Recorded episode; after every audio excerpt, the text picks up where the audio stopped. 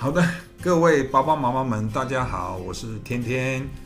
今天呢，要来跟大家谈一个很有趣的一个想法。我相信大家心里面可能都会有类似这样的一个疑问啊，哈，就是为什么别人家的孩子都会比我们家的优秀？为什么别人家的小孩子都比较聪明？为什么别人家的小孩子考试都能第一名？为什么我们家的就不行？啊，对不对哈？我相信大家心里面一定都会有这样的一个疑惑了哈。常常听到啊，小林家的小孩，你看动不动就是拿第一名，老师都这样褒奖他啊。好，小王家的小孩科科展又第一名，常常拿奖状回来，常常拿奖学金。为什么我们家小孩就不行呢？为什么我们家小孩这么笨呢？好，爸爸妈妈们，我们在这里哈。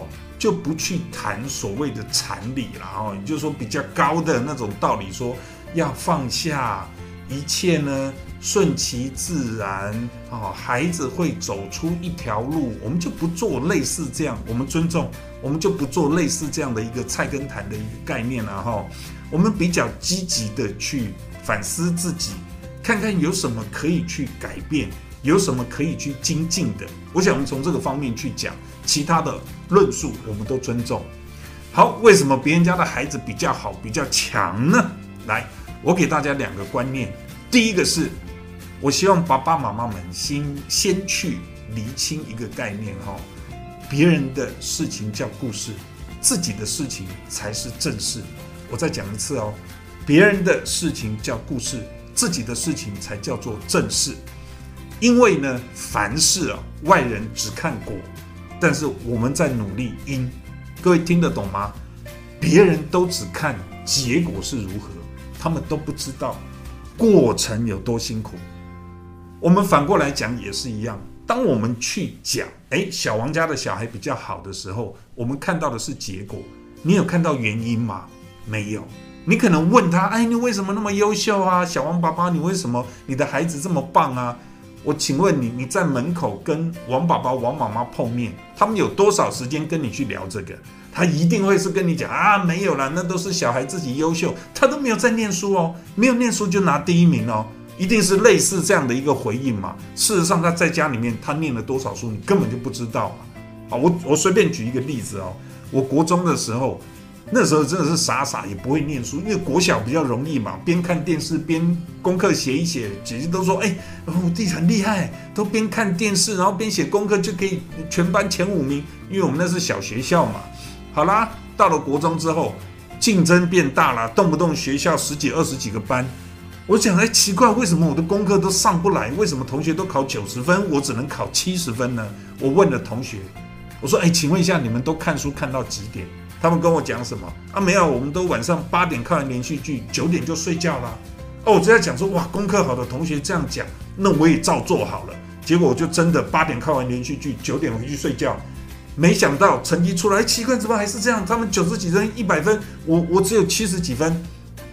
后来再一次高雄大停电，整个事情才水落石出。你知道我们？我们男生在学校会做一个劳作啦，就是那种小型的台灯，它一个吸盘可以给你吸在墙壁上，让你可以做阅读灯啊。平常都不用，因为那个吃电池嘛。就有一次高雄大停电，我同学他来上课的时候，额头这里有一个圆圈圈，然后另外一个同学一直在笑他。我开始我还不懂，你知道？我说你笑他干什么？他说你看他额头一个圆圈圈，你知道为什么吗？我说我不知道。他说因为昨天大停电。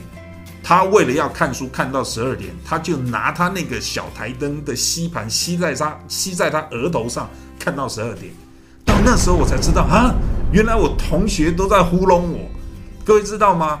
好，我们不是要讲说小朋友之间为了成绩这种，好像啊有一点心机这件事情，不谈那个。我的意思是说，你看到那一刻，我才知道哦，原来他们的成绩是因为这样子，从晚六点到十二点不断看书而来的。我真的是傻傻的，所以我以前功课不好。那我也要跟爸爸妈妈讲，原因就是这样嘛。十年寒窗无人问，一举成名天下知嘛。谁会知道一个人躲在家里面，他做了多少的努力，才让你看到？当你看到，你都会觉得说：“哎，你好厉害，我们家的都比不上你。”但你有没有想过，自己的孩子他有没有这个环境，或是他有没有这个心去做这样的努力呢？好，这是第一点。第二点是，既然我们都会讲“天生我材必有用”，那为什么我们一定要在一个成绩上的领域去跟别人去比高下呢？这样讲，爸爸妈妈是否能理解？好，所以我要讲的是说，父母亲要一个观念哈，教育不只是把孩子丢给学校，更不是让小朋友孤单的去摸索我该怎么去做这件事情。孩子需要我们的陪伴，他们的成长哈，他们的成就来自于我们的付出。OK 吗？哈，简单来说，为什么小朋友会不如人呢？爸爸妈妈们，我们要回头去想一个重点哦。小朋友的天赋是我们给的，基因是我们给的，环境是我们给的。孩子们除了努力之外，他们能操作的部分没有很多哎。所以我们怎么能去怪孩子说，为什么张家比较好，李家比较好啊，你就比较不好呢？是不是？所以，当下次如果我们有同样的想法的时候，我们是不是该问问看自己，我们给了孩子些什么？我相信答案就会出现了。OK，以上就是我们这一集的内容，希望大家会喜欢。我是天天，如果认同我们的频道，请按下我们的订阅键，多给我们鼓励哦。拜拜。